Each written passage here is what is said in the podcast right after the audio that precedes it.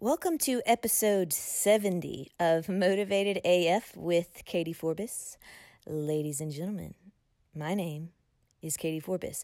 And on this episode, I'm excited because we have my friend and also lead instructor and manager of both Cycle Bar Germantown and Cycle Bar Midtown Memphis, Peterson Wellford. On the uh, show today, I say we. I don't know why, as if I'm not a one man band.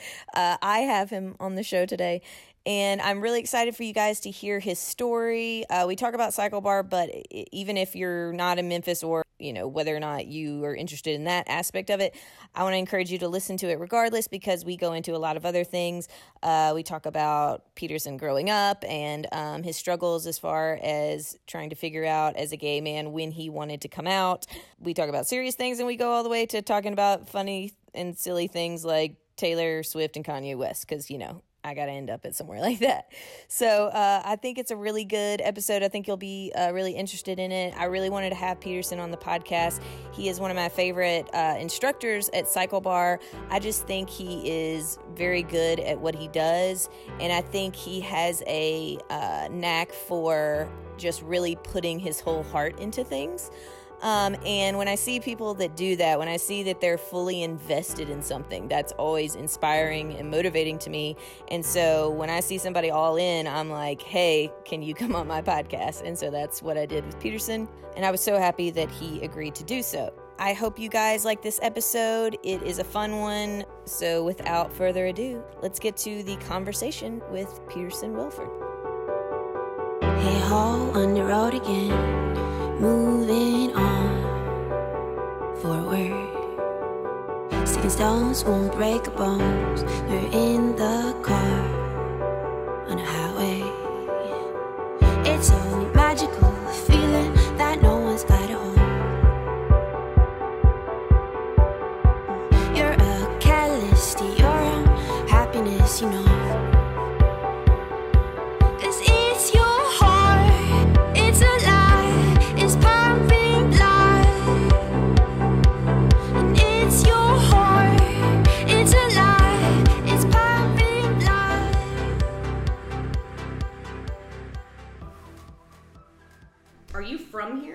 From Memphis, born and raised. From Memphis. Okay. First off, we can start with like kind of like your family. Like, Cool. si- do you have siblings? Yep. Like, because I actually don't like know. You don't know that. any of no, I don't know very much of this at all, unless I like asked you ahead of time on Yeah. Instagram a question. And other than that, I don't know most of it. So yeah. yeah, so uh, my parents live here right now. Mm-hmm. Uh, my brother lives here as well. Um, one little brother. Mm-hmm. He's two years younger than me. He works at a local bank here. Mm-hmm. Um, we live very opposite lives. He puts on a suit every day, Yeah. and I put on Lululemon every day, and that, So he's a banker. He's a younger than you. He's a banker. Yeah. I would have never guessed that. Yeah. Like I wouldn't see you as a banker. Oh, sure. no.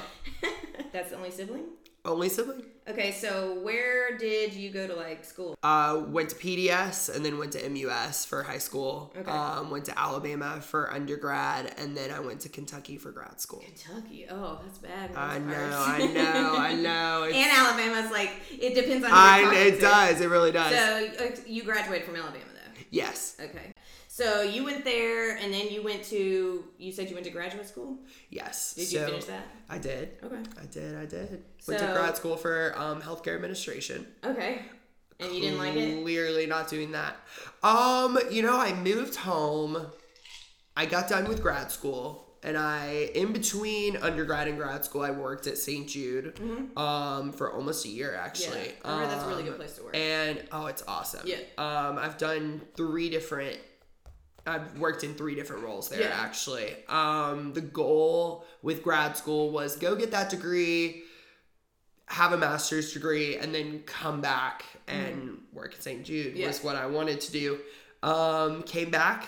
How when did you come back? Like how many years ago? Let's see, 2015, May of 2015, Yeah. I moved back. That was the 10th summer I had coached swim team for the university Oh, okay. club. Uh, did that one more time. I Yeah. told them I would do it one more time, Right. and that was it. And so I said, I'm gonna do that for the summer. That'll give me the summer to figure out if I'm gonna be at St. Jude or if I'm gonna leave Memphis. Because if it wasn't St. Jude, it was I'm out of here. Okay. Then July came around, still hadn't found a job. Mm-hmm.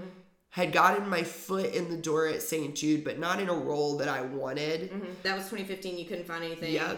Um, auditioned for Cycle Bar Mm-hmm. super randomly. So I was gonna say, like, So it what I didn't know. So in Lexington, Kentucky, I Mm-hmm. had been spinning at this local place. Right. Uh, I had this one instructor that I was like obsessed with. Mm-hmm. And when I was leaving Lexington, I was like, well, geez, what am I gonna do when I get to Memphis? Like, I really want to keep spinning, but Right. I don't know anything about what Memphis Yeah, has to offer. That place also was very conveniently located Right. next to my apartment downtown, Yeah, yeah, and it was great. And so I got here and I was looking, and the only thing that was here was Cycle Bar, and it was way out in Germantown, Mm-hmm. Right. and I did not live in Germantown. I never wanted to venture to Germantown. I didn't want anything to do with Germantown. And uh, so I went one day, and I hated it. oh, okay. I hated the first class. I took.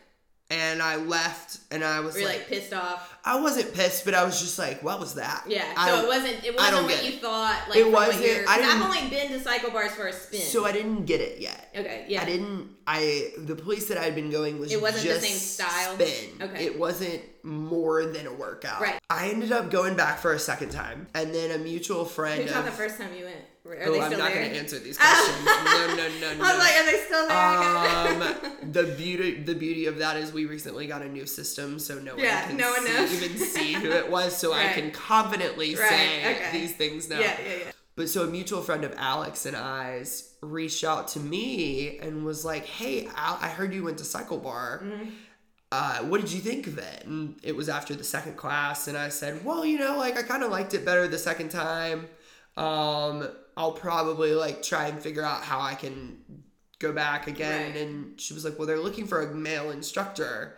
Would you be interested? And I immediately started messaging Alex and was like, I want to do this. How do I do this? And Right. I, I mean, I had to kind of really poke her to get her to let me Mm-hmm. Right. come audition. Right. And immediately fell in love with it. Immediately was like questioning everything that I had done school wise Mm-hmm. and everything else. I was like, how why have I not been doing this? I love this. Mm-hmm. Were you somebody like who always like to be like an on stage type of person, like as a kid and stuff? Were I you like, hey, like look at me, I'm dancing or I'm singing or what? I was like that. I just did. I always ask people like, Sometimes yeah, and then other times like not at all. right, right, Um, right. When we were little, my cousins and I would always put on these like we'd call them plays, Mm-hmm.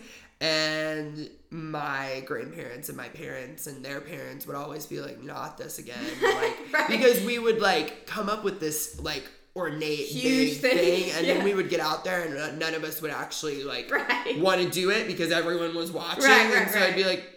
Okay, great, bye. Like it was always or adults have a tendency to laugh, and you're like a kid, and you want it to be like serious. yes, it was so it was so ridiculous. Yeah. But besides that, not really. Yeah, no. so because I didn't know if you were like somebody who everybody thought, oh, like once you started doing that, why? Like if they thought like you, why haven't you been doing this the whole? I mean, you naturally, Oh, you yeah, seem yeah, natural, but I can, like when I first started coming, you were already there for like at least a year and a half. or, like, Probably. a year. I mean, I think I started a year ago, but I didn't start coming like consistently until like more recently. So, uh, but yeah, I didn't know if that was one of those things like, oh, everybody is like. That's the thing you should have been doing, or if everybody was like, "Whoa, I'm shocked." you know, this is not it's you. funny now. Um, recently, one of my friends from Australia Mm-hmm. came in, or she lives in New Zealand now. Um, came in town and she came to class, and after class, she was like. I see why you love what Mm-hmm. you're doing so much. She was like, I've seen what you're doing on social media, but now I really see why you're doing what you're doing. Right, and right. You love it so much, and it's exactly where you need to be. And it's just so, it's so great to feel that Yeah. way Yeah. um, growing up, especially in middle school and high school, all boys schools, Mm-hmm. uh, sort of a religious setting, yeah. struggling with trying to figure out what being gay meant Mm-hmm. and didn't want to tell anyone that because I thought it was just so wrong. And so, like, now, as a, in my 20s, Mm-hmm. Feeling like I am where I'm supposed to be and doing Right. exactly what I'm supposed to be doing. It's just Makes you there's no better feeling. Right, right. Yeah, okay, so going back to that, were you raised like religious? I mean, I know you private school, but Yeah. like, were y'all like Baptist? Oh yeah. Were you Pentecostal? What were you? Presbyterian. Presbyterian. Um, so we're drinkers. Yeah, yeah, yeah. Um, but yeah, eight thirty service every Sunday. Yeah. Uh, seventh pew. Mm-hmm. You were raised Presbyterian, um, Christian school, and all of that kind of stuff. So, if I mean, if you want to talk about it, as far as your sexuality, what was that something like? When is that something, or what was that like? What were you thinking like growing up? Because like I know so much of that kind, at least from people that I've talked to, is things that you aren't like communicating outwardly, Oh, or you yeah. not realize, or you Oh, don't even know exactly. So you know, I knew I liked boys. Mm-hmm. I, I I knew that always. from like age like thirteen or fourteen. Yeah, Yeah. Okay. knew that, but also could never vocalize that right. because I always felt like it was. Like Right. it well, that's what I was saying. there Was were feelings that I wasn't supposed to be Right. having. right? And so it was like, oh well, I can never tell someone that this is Right. just something that I'm gonna suppress. Right. Um, actually dated a girl in high school, Mm-hmm. Yeah. like for sure well, we broke up a lot of times, but we dated for like three and a half Mm-hmm. years. Yeah. Um, and I mean, I would have done anything to make that work. College started to really figure out I'm unhappy. Why am I unhappy? Mm-hmm. And then it was, I know why I'm unhappy. I don't want that to be the reason. I don't want this to affect. I started figuring out like it's not just about right Mm-hmm. now. It's about 20 years from now. It's Right. about 30 years from now. It's about the rest of my Right. life. Like, what do I want that to look like? Do I want to feel how I feel right now for 70 more years? Right. No. And so finally, I knew I would never be able to get out the words of what I Mm-hmm. wanted to say. So I, and I felt it was really important that I told my parents 1st I wanted to tell them before anyone else. Mm-hmm. And so I came home, I was coming home for the summer from college. Mm-hmm. I think it was sophomore year.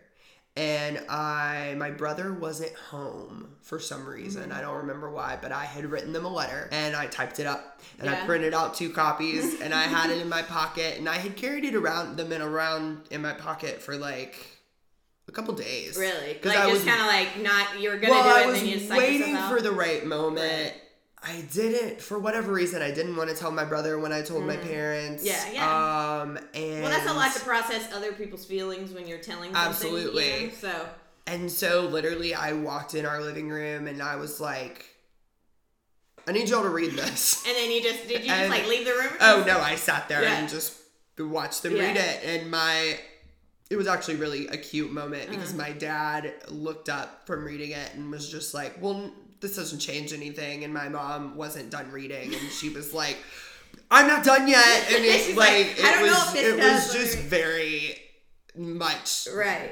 an accurate depiction Right, of what right. my family looks like Right. in general. So, So it was had- just really funny. Because I had, I had growing up, I was, I grew up Southern Baptist, um, and had friends who were gay but were closeted in like high school and stuff, and they had parent. Like I didn't know where your parents stood on that scale of how afraid you were to tell them.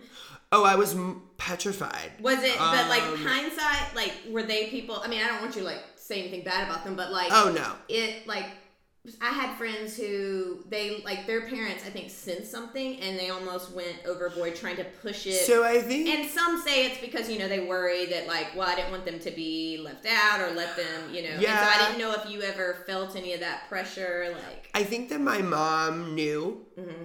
I'm not sure about my dad. He's very much he's harder to read than my Right. mom. I would guess that they knew or at least sensed. But I would I was petrified to tell them. Yeah. I just didn't know. I had no idea what they would say. I had a thousand dollars in my bank account on purpose because Right. I was like, Yeah. What if they? "Oh, I, I mean, yeah. they, literally, I had no idea, but I was gonna be ready." Right. Right. Um, and And you never thought about like any like as far as telling them or coming out high school that was still like that's not even like remote. high school. I never. I didn't want it to be. So you just thought maybe if you just I thought yeah it- I was just more trying to get where your head yeah, was. yeah, yeah. High school, middle school, especially.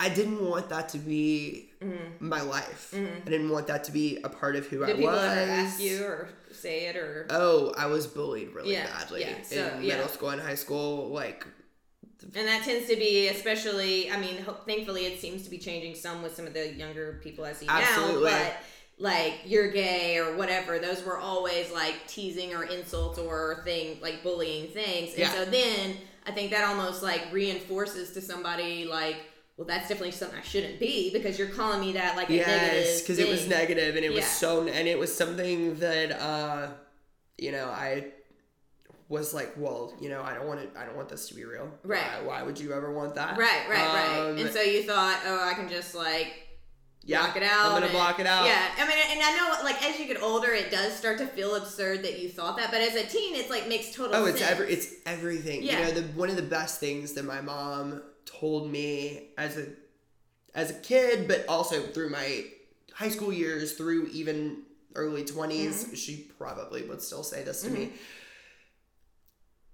What you're worried about right now, it, it's not. It doesn't matter. Mm-hmm. It, it's not going to matter. Anytime I would come home and like be upset, um, because someone had picked on me Mm-hmm. or something, she, you know, it, it would, or or if some drama had happened Mm-hmm. or something, she would always, she would see how upset I would be, and she'd be like, "You're, you're in a few years gonna look back on this, and one, you're not even gonna remember it, Right. but two, if you do, you're gonna laugh about how absurdly minuscule Right. that this problem that you Right. think is everything right now actually Yeah. is. And I think that's one of those things where, and especially as you get older, like what you think were problems changes. Because, like, when you're younger, it's like the things that are like the end of the world are not. And Oh so, my like, gosh. you start to happen, Yes. things happen that could be more the end of the world. And then you're like, oh, that was not anything. you know what I mean?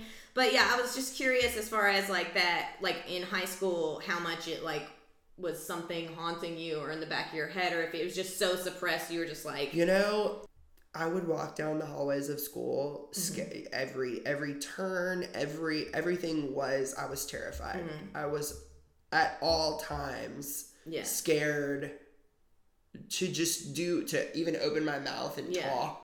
You came out in college. Yeah. And okay, so there's something I'm gonna ask you about because you mention it in passing sometimes in Cycle Bar. So I feel like if you mention it in Cycle Bar, maybe it can.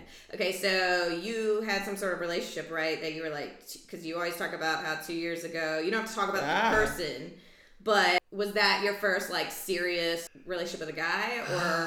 Uh, um no, but that is well, yes and no. Mhm. Yeah. That's the first one that was at the time. Mhm. It's funny what we just talked about and now Yeah. what we're talking about. Uh, at the time, it was everything. It was one of those like puppy love, like the beginning of it. Mm-hmm. Right. It's so just like Yeah. it's perfect. Right. Everything is perfect. Even if it wasn't perfect, you make it perfect. You make it Yeah. your Um, And set it up, set up your life, set up oh, where yeah, it's going. oh, yeah. yeah, yeah. all the plans, all the things. Um, and looking back on it, and I don't, I, he he may not feel the same way. Mm-hmm. Looking back on it, we were so blind Yeah. by all of it, and we wanted it to be this Instagram perfect Right. thing. Yeah. Uh, Well, you're not alone that. and it it just like it was it would have never worked it it would have never worked and when it ended boy it was the end it i thought it was the end of the world Yeah. at the time Well, yeah, and I know you've said that before in class, and so, and I mean, it's like, and that's the thing is, we do change where you think like, how was I in that like headspace? But then that's just like, Yeah, what it's a happens. season you of get life. your perspective, and you get in these weird like. Whether it's with a person or whatever, these zones where that's just things become normal, and Yeah. then like you get out of it, and you're like, oh, maybe that wasn't, you know what I mean? Like that kind of thing. So was that kind of like a turning point? Like when you broke up, was this like you know Like so sort of- i was in grad school Mhm. uh, at the time i was about to finish Mm-hmm. and then i moved home and my headspace was not great when I moved home, but I was excited to come to Memphis, at least for just a little while. In my head, coming to Memphis was always, we're just coming here for a little right? while. That Right. has You wanted to be away. been- yeah, yeah. Uh, I used to want to live in Dallas like so badly. It was like the well, it's so funny now. Um, But it may just be because I don't go to the right place. well, now I go there and I'm like, boy, I would never have survived Mm-hmm. Yeah. here. Memphis was always just something that I was just gonna do for a little Mm-hmm. while. I think a lot of like people, a lot of us that like grew up in this area, like when you're in high school and you're all this, it's like all this like I'm leaving this Yep. place. There's this energy. There is. There it's really changing, is. but there There really and is. I I, I really hope that it changes. Yeah, yeah. I can't say for certain that I will stay here forever, Mm-hmm. but I will say that where we're going here and like seeing all this growth and seeing all Mm-hmm. The construction and seeing everything happening with Memphis. I'm excited to be here. And Mm-hmm. Right. there are so many people that are excited to be Right. here.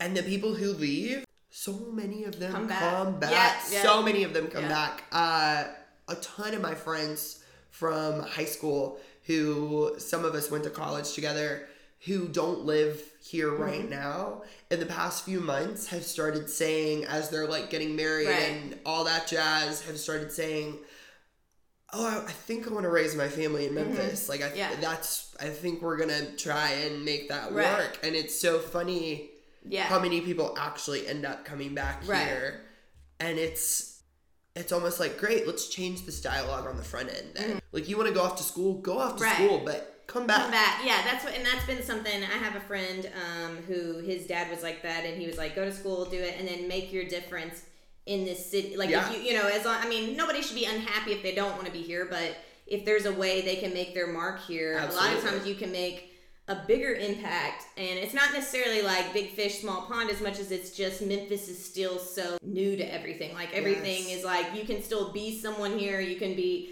and i always say like people who are celebrities that are from this area you're gonna be supported you're gonna be 100%. like once you're a memphis person like you're always You're always a Memphis you person. You know and so i think there's some of that and then obviously cost of living makes it a lot easier to Oh, live here than somewhere like say nashville which is like you know Oh my times gosh. like four So times much more. cost um, for things like that. But yeah, so you were thinking you weren't going to come back for like where were you want to go, like L.A. or At the time, I wanted to go to Dallas. Dallas, I wanted right. to go to Dallas or Atlanta. yeah. All my undergrad friends went to Atlanta. Atlanta is another like total. Well, you know what it is? Those cities that are like so packed with traffic and stuff. Like I like Oh. the goings on, but I don't. I wouldn't think I would like the environment. to day-to-day. Right. Yeah. Yeah. So it's, like you're oh, like, oh, that sounds great, Right. But then you get in it, and you're like, I drove six miles, and it took Right. me an hour and a half to get Yeah. to work today. Yeah. So, do I want this Right. anymore? Probably Yeah. not. Dallas was the thing in your head. Oh yeah. And then, but then you were like Cycle Bar. So, uh, like you had Started an audition. Yeah. So was that nerve wracking? I don't even know how that works. You know, I it's so funny. I vividly remember that day. Um, I it was a Thursday, Mm-hmm. and I had a all the summer swim team meets are on Thursday Mm-hmm. nights. So I we they asked me if I could do Thursday, so I scheduled it like earlier than the, I had to be at the swim meet. I was coaching swimming Mm-hmm. at the time, and I got there, and I remember sitting in my car and kind of looking up at the sky and being like, all right, God, like, is this the direction that like I'm supposed to go? Or Mm-hmm. Right. like, you're about to let me know this, but Right. please let me, like, give me a sign. Because I was just searching. The summer was almost over. Mm-hmm. I didn't have a job yet. I knew that Cycle Bar at that time wasn't going to be, because that was back in 2017, I guess. 2017. Yeah. Uh, and so I knew that that wasn't going to be a full time gig, but I Mm-hmm. also knew that it was something. Right. And uh, swim team was about to end, so paychecks were about to Mm-hmm. Right. end. And I went in there and I played played a Justin Bieber remix. Yeah. And I remember Haley and Alex just looking at me and they were like, that was great. Mm-hmm. We never tell people this, but you're like, we're gonna bring you, we're gonna train you, we're gonna do this. I was like, okay. So basically on the spot. Oh, on like, the yeah. spot. Told me that I was gonna get to come on, that That's I was. Mm-hmm. gonna get to train, and if I made it through training, that I would get to teach. Right. And I ran out to my car and I called my mom and I said, "Mom, they liked me. They Yeah. liked me. I can't wait to do this." Yeah. And um, she taught step aerobics. Oh, okay. All through, uh, I guess the seventies and eighties. Yeah. Yeah. And even it's the, hype, it's even hype. even the nineties. Jazzercise. I remember back when the queue, Do you Mm-hmm. do you remember the queue? Yeah, I think so. on Ridgeway? yeah. Um, I remember when I was really little growing up in like the daycare in there Yeah. because we would go at night, she would drop us off and then she would go teach her class and it would be like 200 people in her classes. crazy. And uh, so it was it was so funny that this was a kind of a fitness was a path Right, that I right. ended up wanting to And so take. she was probably excited about that, right? Or no? Ah, you know, like, I "Uh." think that she she now is very excited Uh. and like is so supportive. But I think at first she was a little hesitant Yeah. of Just like, where's what this I, she was like, "Where is this going? Yeah. Can you make a living from this? Right. Is this something that you're actually gonna want to do?" Uh, I ended up that fall. I got a job with Lifetime. Um, quickly left Lifetime. We Mm-hmm. Yeah. won't talk about the Yeah. details of that. Then I went to Lululemon yeah. and worked there for like nine or ten months. Mm-hmm. And then Haley called me one day and was like, "Hey, I'm thinking about doing this. Your name keeps coming up. Do you want? Right. Are you interested?" Right. And Lululemon, it's so funny. The whole time I was there, uh, my parents never said like, "Okay, what are we doing?" Mm-hmm. But in their own little way of being like, "Where are we at? Yeah, What's going yeah. on?" Uh, you got all these degrees. You Right, have two right. undergrad degrees. Right. You have a graduate degree. Like you have all this education. They're like, where's this money gonna be? Where are you? Yeah. What are you gonna do? And I just kept saying, I don't know what I'm gonna do, but I know I'm supposed to be doing what I'm doing right now. When Haley called me, I was like, yes. Well, let's talk about logistics and Mm-hmm. Yeah. what that looks like. But but yes, I'm very interested. Mm-hmm. I took a leap of faith and knew that it was it was a risk Mm-hmm. to go full time. And now, I mean, here we. I, Yeah, well, you're always there. I'm always there. I I'm am like, I always mean, not, there. You know, nine times out of ten when I was there, because I, I went there a lot in uh, September, is like, I think Peterson is here like nine times out of ten, even if. There, they some people joke that I sleep in the in the room next Right. door. Yeah. Uh, but I I wouldn't I wouldn't change. But it's like something where you're like, even now, you get excited about going to work. Like, Oh, you're, yeah. yeah. I mean, obviously, everything has like stresses and stuff, but that's something whenever, I think when you find something, and I don't even necessarily think, some people, I think it's like one thing. Other people, maybe it's just whatever feels that like void in them. Mm-hmm. I think it's one of those things where if you know that you're doing what you want to be doing, there's a difference in the way you wake up, in the way you go about your day, like. And then I also think there's some people who need to do something they love for what they work, like how they work. But if it is for like some people just can do their career, and as long as it's not too bad, they just come home and their Oh, life yeah. is everything else. I am not one of those. I'm not either. Um, Chris is more like that. Chris is more like I can pay the bills and do that, and I don't hate it, but I don't love it. I but, think my you know, brother, whatever, my dad is that way. yeah, yeah. And I just think it, I used to think, no, everybody has that. And it's like, well, maybe not. Maybe like everybody's happiness is not, you know, it comes from different things. Yeah. Yeah. Something I've noticed about Cycle Bar is you're very close. Like everybody Yeah. there seems like very close. And it doesn't seem like I've seen, like I've been to gyms and places where there's like, they're, they're nice, they're whatever, but y'all are a lot more authentic in the way that y'all are. And y'all seem actually to like each other versus We, like, you know, we pretend to. fiercely love each Yeah, other. yeah. Um, and it's It makes a huge difference. It does. Yeah, it really does. And when we even now with opening uh second location Mm-hmm. and all of that, when we are looking at like bringing on new talent and bringing on new instructors into that, it's not just can you do what we get up there and Right. do. It's are you gonna fit into Yeah. the family a little bit?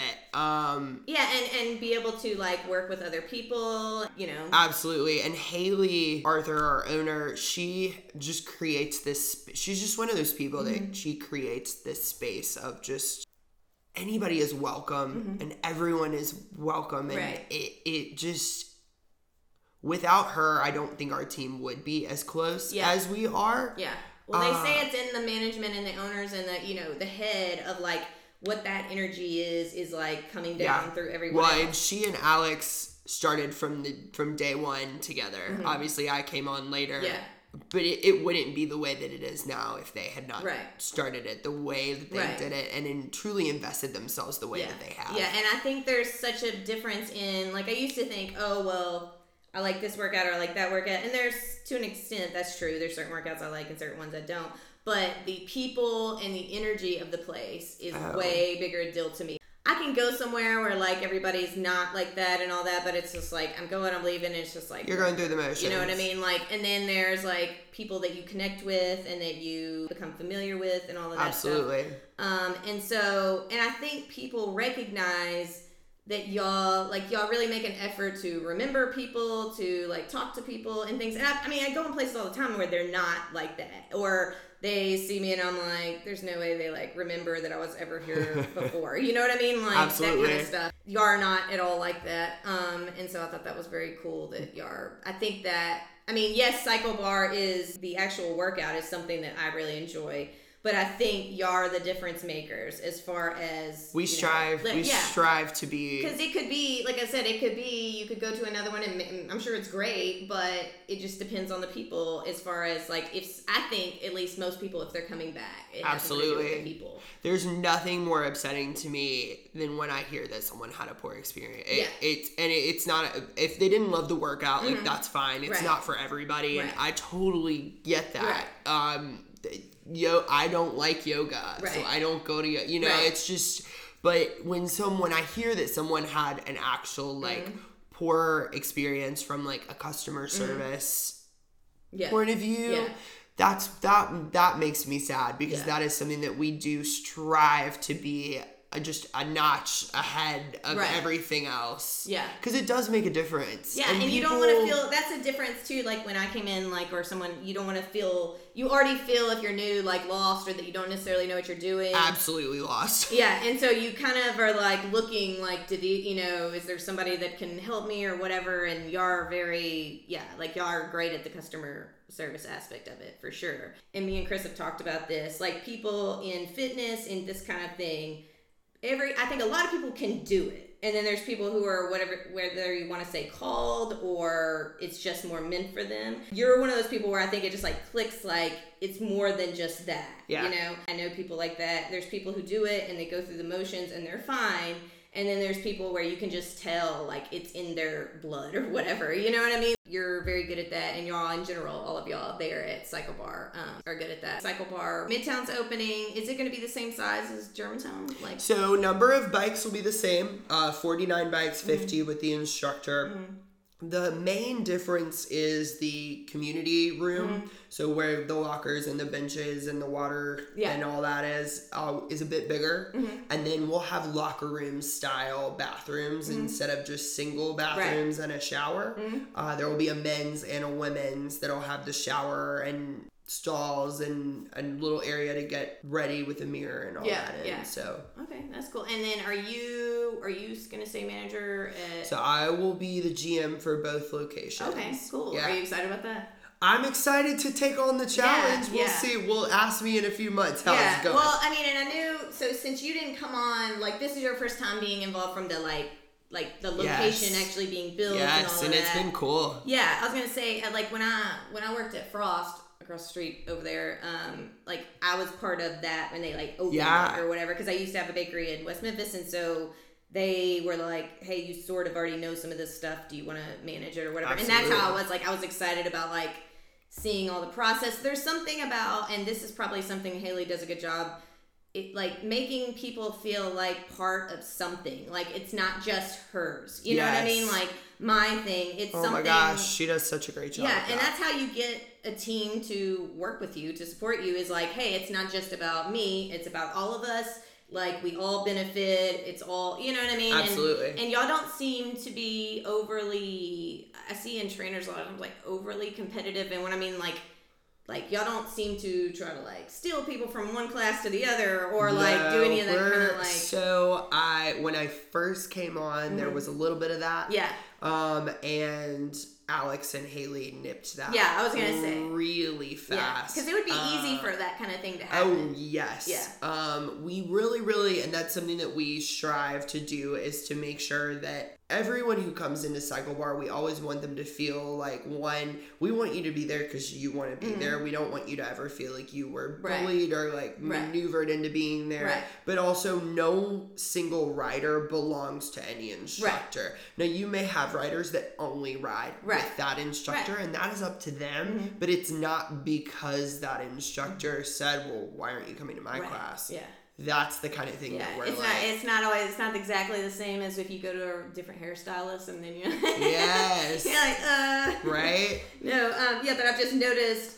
Like I've noticed the things y'all don't do, which sounds weird, but you Yeah. know, I'm one of those You people. are very observant. I'm I'm overly observant. Like I get it from my dad, but I, I notice those things. Like I may not notice the most obvious thing ever, but then I'll notice this like really small thing, and so I appreciate. no, I'm really, things. I'm really impressed Well- with what you have talked about. Well, I, I I just appreciate those things, and as somebody who I've had anxiety like my entire life, and so I told Chris one of the first times I took your class, I was like, I don't know if Peterson ever had anxiety like as a kid or whatever. I was like, but he says something that my mom used to say all the time. He goes, "You're okay." I was like, "You're okay." I was like, the way he says it is the exact same way that like somebody when they have anxiety is like you hear someone going, "You're okay," or you're telling yourself, "You're okay, you're okay." I'm one of those people that I try and overly. I like to put logic in everything, which sometimes Mm-hmm. I do is to a really bad fault. Yeah. And so, like when I say things like "you're okay," it's like, "No, you're okay. Mm-hmm. Right. Like just it's gonna be fine. Right, We're right. good." Like, Yeah. and it's it's just one of those things of like, come back down. Yeah. We're we're all here. You're breathing hard. Great. Right. Breathe. yeah you're you're good at that and you're good at keeping people from being maybe too in their head or too you know like Yeah. you're like y'all all and it's funny because I, I feel like every instructor that is there y'all all have different qualities that are like very cool aspects that make to it. us you know what i mean yeah, yeah. That, and i think that's cool and i think that makes it not like she didn't hire everybody that's the same you know? Yes, and that is also very strategic. Yeah, yeah, and I, and I almost think probably that's why y'all also get along. It's like, well, you are not pretty much none of you are exactly alike. Sometimes when you're too alike with somebody, clash. Like, I mean, so I can butt heads with somebody who's also headstrong too. Oh, because yeah. it's like you know, Absolutely. me and Chris can both butt heads with each other because we're both. Well, you're married. So. yeah, well, yeah, we've been married forever, so we actually don't fight near as much as like people who are in like newer, younger relationships. I'm always like, it'll, you'll figure it out. You'll, you'll start learning the things that annoy them, and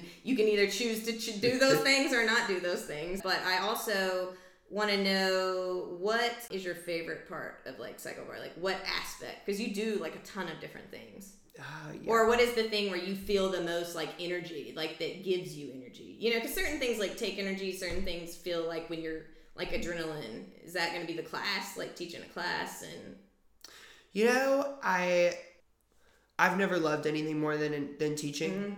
Mm-hmm. Um, so that's the short answer. yeah, But the bigger picture answer, honestly, it's just so great to work somewhere that you get to see so many people from so many different backgrounds and mm-hmm. shapes and sizes and whatever it is that their backgrounds mm-hmm. are and just seeing them come together in one space maybe with completely different goals mm-hmm. but they're they're excited to be there. Yeah. and it's it's that to me is what cycle bar is and getting to see that community of all these people who probably would not have been friends or hang out outside of that space and see them actually like become friends because Right. they always ride on Wednesday at 4:45 or Right. what whatever time it is they're coming to Yeah. um that that so you like the community aspect, like the kind of family type of. I love the community aspect, yeah. and I I will never love anything more than teaching class and Mm-hmm. the adrenaline rush that you get from especially specific pieces Mm-hmm. of that.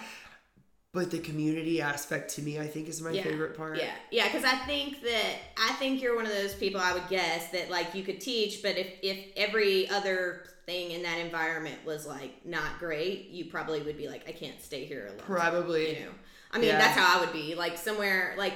I they always say like well you have to work with people that you don't like and it's like okay well there's certain things that people can get on your nerves or a little Uh. annoying but like I can't work with people that are like I hate Absolutely. you know what I mean like it is not I've had bosses and like like Oh yes. it's just like, yes. uh, and I, I was always like the one thing I was always proud of when I owned my own business is like, look, I, I don't know that I always knew how to make money, but I was a decent boss. Like, because I think when you have been in both positions, when you're in somewhere where you're leadership and when you've been under someone, Under. you know, like this is the thing I don't want to do, or Absolutely. there's certain things that I thought I didn't want to do that I ended up having to do because it's like you want to be the cool boss or whatever, and sometimes you have to like lay down the law and be like, no, this isn't gonna work or whatever, and that can be extremely. And you know, I don't strive to be the cool boss. my big thing is I never want anyone to feel micromanaged. I, hate that. That there's nothing worse to me. There's just nothing Mm-hmm. Yeah. worse in this world to me. Yeah, because it feels like that means you don't trust. yeah. Exactly, exactly. And so that that feeling of trust, um, especially with our CVX team, that's who works the desk and cleans everything. Mm-hmm. yeah, And they, I mean, Cycle Bar would not function without them. Yeah. And they, I really, really try to say, you've got this. Go Mm-hmm. Yeah. do that. Believing I'm here. Mm-hmm. for you. I, I trust you to do it, but I want to let you do it. Mm-hmm. Right. I don't ever, I would hate if one of them ever came to me and said, I need you to quit breathing on my neck. Like, Right, right, right, now." Um, that is the big thing that I like strive not to do. Uh, whether they think I'm cool or not, I. Well, I'm sure they do, but you know, I, I like I yeah. I hope they do, but I I would be a okay if Yeah. they they don't think I'm Yeah. cool. That is fine. Well, I've gotten I've gotten better at that kind of role at like needing to be like that, but I used to have to be like I didn't want to communicate. I just wanted somebody because I always felt like I try to figure out what for better or worse what someone wants from Yeah. me, and so it's like okay, if I'm doing that thing, I used to get mad at employees or whatever because it's like they know they have to know why can't they just do that? Then I don't have Oh, to go yeah. over there and say you you know. So that's whatever. where that's when my patience grows thin. Yeah. Is when it's something that is like, okay, yeah we've been over this. right. Maybe twice. Right, and I, you know, you get mad, or I get mad because I don't like being confrontational or Oh, being I hate like, like hate it. having I- to do it. And so then I get more mad because I'm like, Because I, might not have to guy. have this conversation, Right, and I right. don't want to have this Yeah, conversation. yeah. And I'm like, oh my god, I sound like my dad sometimes in those situations because he did not like being like the disciplinarian, but sometimes he would have to be like, you know, give us a lecture or something. And the entire time you could tell he's just like hating, like he would. He was like his joke would like he would get on to you and then be like, but I love you. And so the thing was is like the balance was like it's like he'd be like, I love you, I love you, but and then say That the thing me. and whatever. That literally Or my dad me. used to call it the compliment sandwich, where he's like, you compliment, then you give the critique, then you give the compliment, Yep. and then boom, they're they're more able to ca- take the critique, you know, in the middle because you've complimented Uh-huh. like, sincerely on both sides. I've had to do things that I thought, well, they'll just figure that out Uh-huh. or whatever, and then you get mad if people try to take advantage of that. Mm. Like I used to have total take advantage of the fact when I was manager and a boss of being laid back, of being because what would happen is the things that I struggled with, I tend to let go, like be more like, okay, well, I understand because I used to have that problem or I used to do this thing, you know. Um, and so, for instance, when I had to have people be on time, and I'm not somebody who's good at being on time, like anything where I felt like they could point back at me and say, "But "You do that," it was always the hard thing for me to say anything about. But um, I think a lot of that you just learn as you do it, you know, or you think. Oh, they got that. They got that hint, and then you're like, "Oh no, they didn't. clearly, Uh-huh. they clearly didn't know that you know I was being serious or whatever." Absolutely. as far as the setup of your workout like how how much planning do you put into your music and all? for people who don't know i mean i can explain this again at the beginning when i do the intro but with cycle bar there is like a like a playlist that happens during it it's usually a 45 minutes sometimes longer Yeah. 60 i think i don't know if you did the 75 Did- minute one Did that i was out of town for Yeah. i can't remember if i've done a 75 minute i've done a 60 with like diversifit and stuff For sure. but um, but yeah, they have a playlist, um, and it goes through that. And how many songs is it? Like twelve songs? Somewhere Ish? around 12. Yeah. Tell me if I'm wrong. Every instructor kind of is in charge of their own playlist, correct? Yes. So what? Without revealing too much of it, because it would ruin Mm-hmm. Yeah. the magic of it. Right. Basically, we have a skeleton, and then we get to fill in the Mm-hmm. Right, skeleton right, that's what I figured. kind of whatever we. And it's all based on like RPMs. Like, all of it's like, to the rhythm, to the. Mm-hmm. beat. So uh, RPMs, the BPM of of a song is like how fast you'll be moving. You know, in terms of how long it takes, it just depends Mm-hmm. because. And Alex would be someone who could who would also agree with. I Mm-hmm. think everyone would, but I know Alex and I feel the same about this. Your playlist, you if you make it the day before, Mm-hmm. and now if you're teaching at 5.30 in the morning you're definitely making it the day Right. before but if you make it the day before Mm-hmm.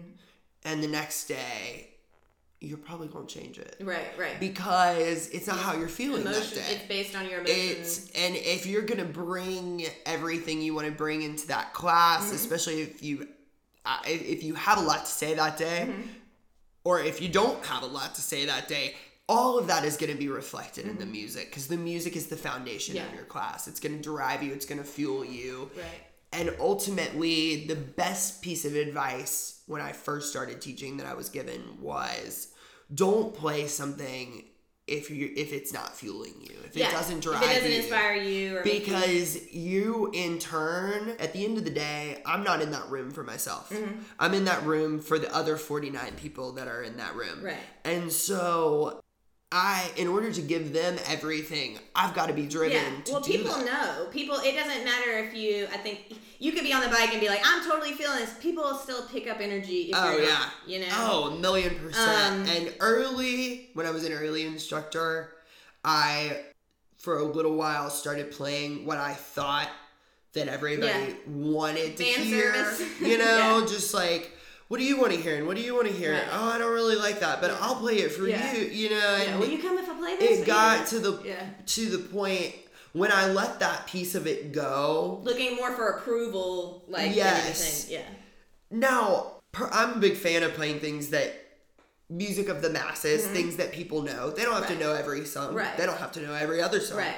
But there is always at least one Familiar. Mm-hmm. song that everyone in the room can say, "I know, I know this song. Right, right. I've at least heard this song." Right. So, you know, some days it can take 30 minutes to make a playlist. Some Mm-hmm. Yeah. days it can take like, oh, it can take a minute. Right. Right. Um, because you have to look at okay, you don't want any of the piece of the workout to feel the same, obviously, because that would be boring. Mm-hmm. Right. No one wants to come and just do the same Right. thing for forty five minutes. Yeah, and so, and I'll say this, so, like um in the classes y'all do certain songs are going to be like slower with like heavier Yeah. um resistance and then some are faster. Um and so that also pl- comes into play like absolutely. Um, giving that variety to your Right. ride. And I don't know if I just think this or if it's in my head, but I feel like certain instructors, like, okay, they seem to go heavier on resistance, and then certain ones, I don't know if I just think that. You know, no, and that's not necessarily right or wrong. I saw uh, the class I did Um, with Landon seemed like he went heavier on resistance and not as much on like how fast. It's it quick. was. Yeah, yeah, yeah.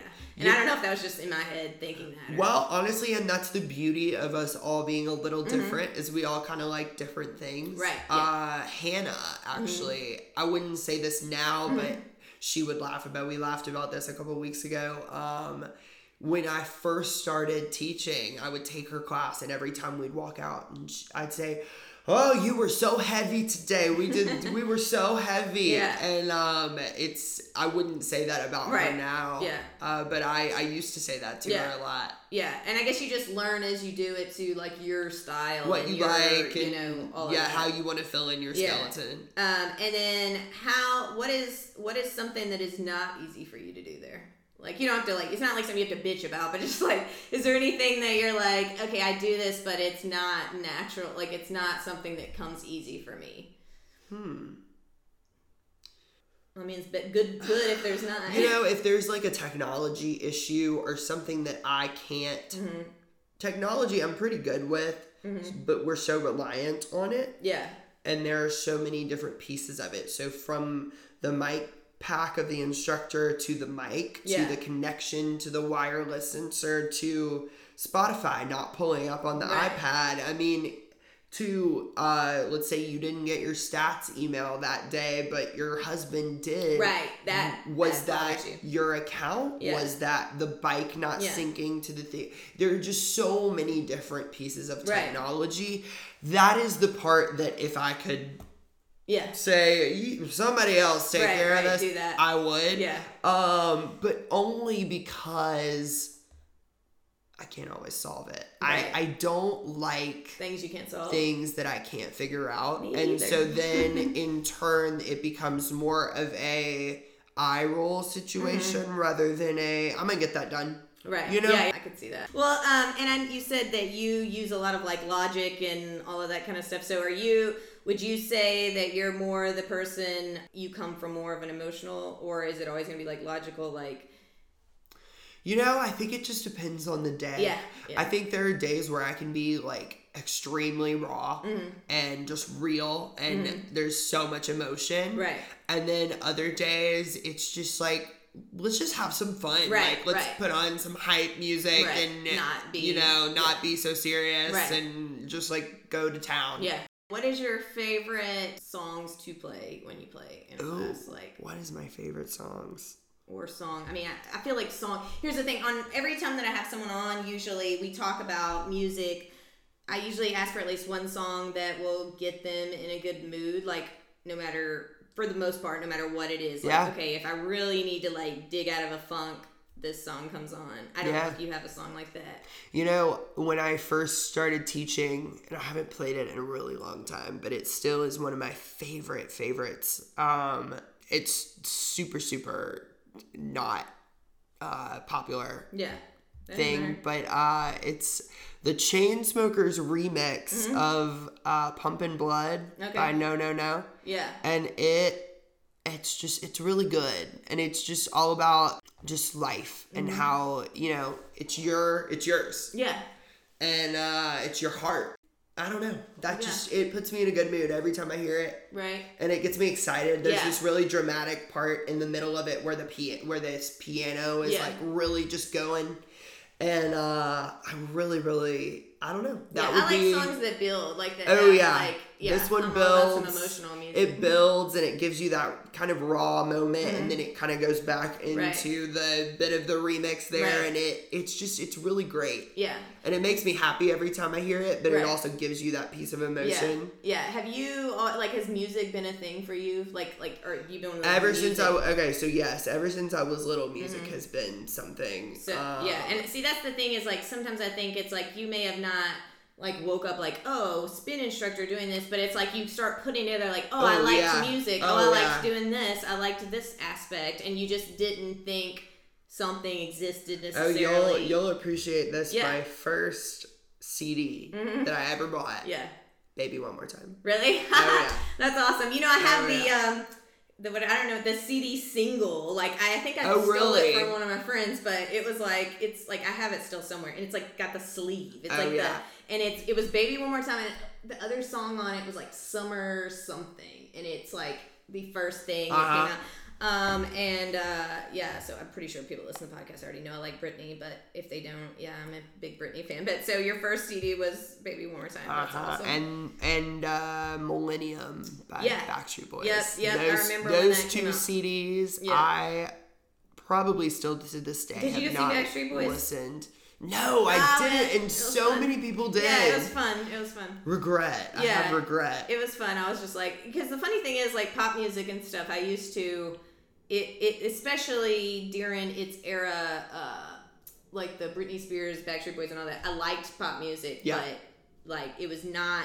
Pretty much no one else that I was friends with liked, Liked pop music. You know, and I was so it's like, oh, well, I have to be cool. I can't like. I mean, and I do like things that are not mainstream, but I literally like anything that was mainstream. Like if it Got went on the radio, it's like, oh, she's not gonna Oh, like. yeah. And now I'm like the opposite. And I think honestly, once I got a little bit older, I was like, you know, sometimes I need music to This lift me what- up, like not just like this dark. Like, Absolutely. emo, you know, like I was an emo. Ooh, and music is my mood. Like Yeah. Mm-hmm. if I listen to the same song over and over again and it's a little gloomy, Yeah. I'm gonna be gloomy. Right, right. Hundred. Oh yeah, or and especially I don't do it as much now because I don't try to get in that zone. But in high school and stuff, it's like I may want to be upset. and I literally put Oh on my the song gosh, that it's yes. you know, like some really depressing song. And sometimes I'll hear it now. I'm like, my God, why was I listening to that? hundred Yeah, percent. like why was I in my room just like crying, listening to the like most saddest shit you know ever? Did you ever go through a Kid Cudi phase? Oh yeah, yeah, yeah. Oh, Chris definitely Pursuit did too. of Happiness, Yes. that album. Oh my gosh. Yes. I that album.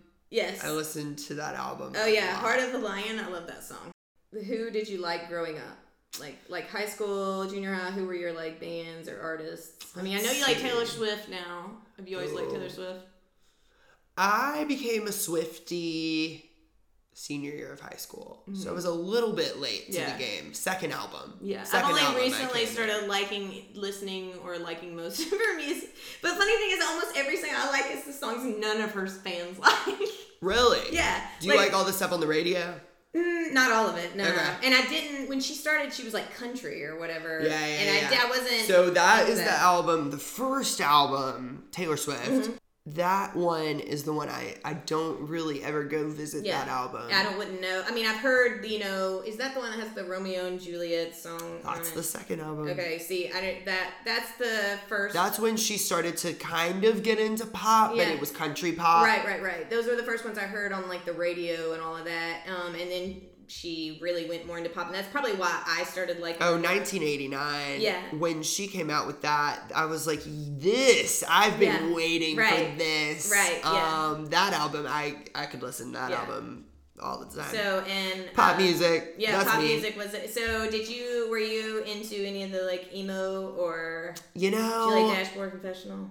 Oh yes, and They were uh, red jumpsuit, Yeah, yeah. and uh, a like little Fall bit Boy, of Panic at the good Fall Out Boy, Panic at Disco. Yeah, pop punk kind of um, really.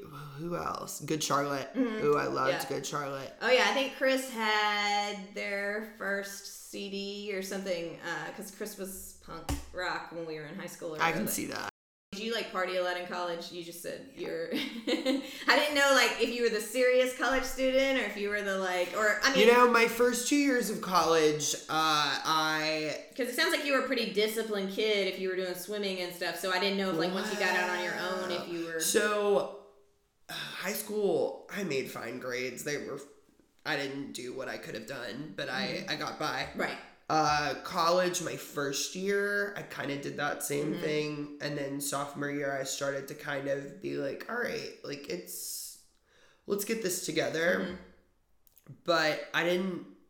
I gotta work hard, play hard mentality Mm-hmm. Yeah. in college of like, yeah, I'm gonna go out on Tuesday, and Yeah. yeah, I'm still gonna be at my 8 a.m. on Wednesday, Right. and that's what we're gonna do Right. and uh, my grades junior year and senior year of college I, it was I, I had clearly figured Yeah. out what i wish i had figured out in high school Right. of like oh you can make all a's if you Mm-hmm. Put just effort in it. apply Yeah. yourself in you know what do what you're supposed to Right. be doing Yeah. And so are you a disciplined person now? Would you call yourself a disciplined person? One thing I always talk about on the podcast is I feel like I feel like you have to be at least to have like a like a fulfilled life, you need to be disciplined and passionate, right?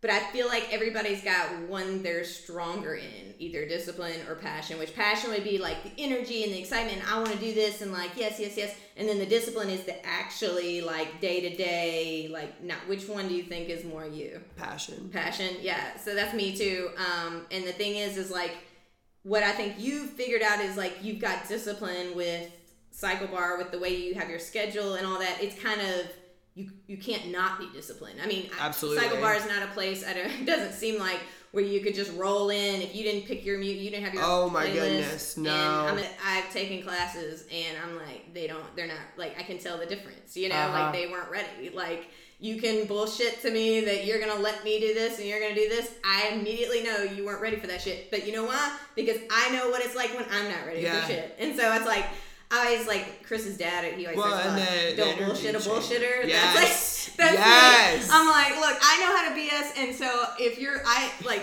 I mean, I'm way better than I used to be at being on time and things. Not, I mean, even it's bad now, but it used to be like. Oh well, really it was. I was pulling in your driveway earlier, Dude, and I was yes. like, "Ah, I'm early." I no. remember her telling me she's not Chris- an early person. Chris called and he was like, "Hey, what are you doing?" I was like, "I'm waiting for Peterson." He was like, "Oh yeah, I forgot that was today." I was like, "Yeah." I was like, "I'm trying to be ready early." I was like, "I have a feeling because he told me that he's usually earlier, you know, for somewhere, so I want to be on time." But uh, the discipline um, is the thing that I've figured out is the hardest. It's the hardest like, part. I mean, but once you find your groove with it, yeah, once you and It's something okay. that you like that's not boring, that's not like like you're I think the reason for a long time I avoided routine of any sort was because to me routine meant boring. Boring. Routine meant like it meant just going it meant the there was no spice. Right, right. There was no spicy right.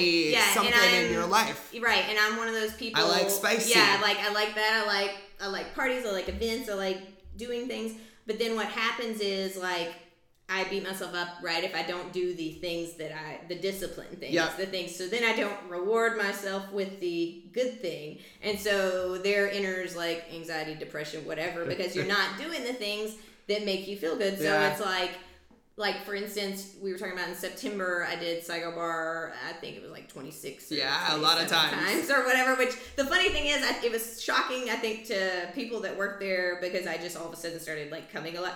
But like Chris and people like that is like, oh, here we go because like when Iron Tribe did a 30 day thing, like I was like, I'm winning the whole thing, and Mm-hmm. I, I won the whole thing. Mm. And they were like, Oh, you lost 20 pounds in two months or three months. I'm like, dude, if it's a competition, It was like, worth it. then, I did it. Like a, you know, I like to win. right, right, things like that. Like, but when I get in a routine like that, I do better, and it's like I've just learned like, oh, okay, as long as the routine is something I enjoy and is not like for the longest time, routine just meant like shit I didn't want to do, like, and then if you have to only do shit you don't want to do, and you never get to do anything you want to do, Oh, a million percent. yeah, it's like miserable. Are you wanting to be in a relationship? Or are you just like cool being single right now? Ah, you know. 'Cause you know, if you say you're cool being single, you won't be because that's the curse. Like that's the thing. it Every is. friend I have is like, I don't want to. They'll get married like a year after they just made a statement, like, I'm totally fine being single. You know, it's. Do I wish someone was there? Mm-hmm. Absolutely. but just not. You don't want just anybody. And no. Yeah. No. If there's something that I've learned, Mm-hmm. if it's not a hell yes, Mm-hmm. like in the first bit Yeah. of meeting them, it's a no. Right. Because it's never gonna. You know. You you just know. Yeah. And it's one of those Or things. you do. You personally. Some people say it take, they'll take longer to like. yeah. But you, you, feel like you know. I just feel like if there's not that that piece of like, wow, I'm, I feel connected to you, or I feel intrigued by you, Mm-hmm. Yeah. or whatever it is that brings two people together. Yeah. I feel like there's so many different ways that can happen. But if there's not that thing, Right. that spark, then it it's just it's it is what it is, Right. And that's okay. Yeah. Um, back to answering your question, do I wish someone was there? Yes. Am I gonna try and force that? Mm-hmm. No. Yeah. Do I it's put- not like your main goal right now, No, Yeah. no. Um, or not one of your main focuses. That is. Bar Midtown is my Yeah, main focus right I now. say, like, Um, you're working but my, you know, at this point in my life, right now, Mm-hmm. I can say I've never been happier in what I do every day and the people that I'm surrounded by. And by. that's honestly a better time to meet somebody. And you know, if someone comes into the into my life and fits Mm-hmm. into that picture and I fit into theirs, then great. Mm-hmm. right. Yeah. And that's awesome. But until then, you know, I take this time to get to know myself. right. And to get to figure out you know, you learn so much about yourself when you really think about these mm-hmm. things and like, what do I actually want my life to look mm-hmm. like? And, you know, do I want to meet someone? Yes. Do I want to have a family one day? Yes. Mm-hmm. But I'm not to kill myself to try and make that happen. Right. Or make something fit that doesn't. That doesn't like, yeah. actually need to work. Right, right. Yeah. Yeah. And I and I think um it as much as I've been married as long as I have it's funny because it's still true that I think so much a lot of me and Chris's relationship would have been easier had we not been married and known how to work through things on our own first. Yeah. Because it's like you think it's the other person, Shoot, right? You're like, why are you doing this all the time? And then eventually I didn't know anything Yeah. about myself at 19. Yeah, no, and I yeah, and I and I'm in a relationship like not knowing shit about myself, Uh-huh. and so I'm like, and we both don't know, and we're both from like religious, like he's from heavy religion, like Yeah. Pentecostal religious, um, and I was from Baptist, and eventually his family came to our church, and that's like how we met them or how I met them. But um, yeah, I think learning like I'm not. I mean, I'm not remotely the same person that I was Oh. at like 18, 19. You got to grow together. And it's just like and we and you know what it is also growing together but also both learning like to be willing to you're different here and I'm different here and it's okay And we're okay. different Yeah. versus I know some couples where I love you enough to support you Right. in your growth. Right, and then there's some people who it's like they have everything has to be exactly the same, and it's Uh-huh. like that's gonna end at some point. Like y'all maybe start out where we love all the same things, Oh, we do all the same yeah, things. yeah. At some point, somebody's lying in there at some point, and usually, are you somebody who more, if you're not careful, you disappear into the relationship, or are you the opposite? Like, Like a chameleon. Yeah, you know, like people who they get like a boyfriend or girlfriend, and suddenly they like all that stuff, and Yeah. they do that because Uh, it's like I have so many friends like that. Yeah. You know, Or do you think another person more just does that? A couple years life? ago, I would have said that. Yeah. Now I think that I have enough respect for myself to mm-hmm. be able to say, you know what, that's great that you love that. Right. But, but I don't. Right. Yeah. Yeah, and I think that's um, something that makes a difference too. Is like knowing it's okay if we don't like the same things. We don't, you know.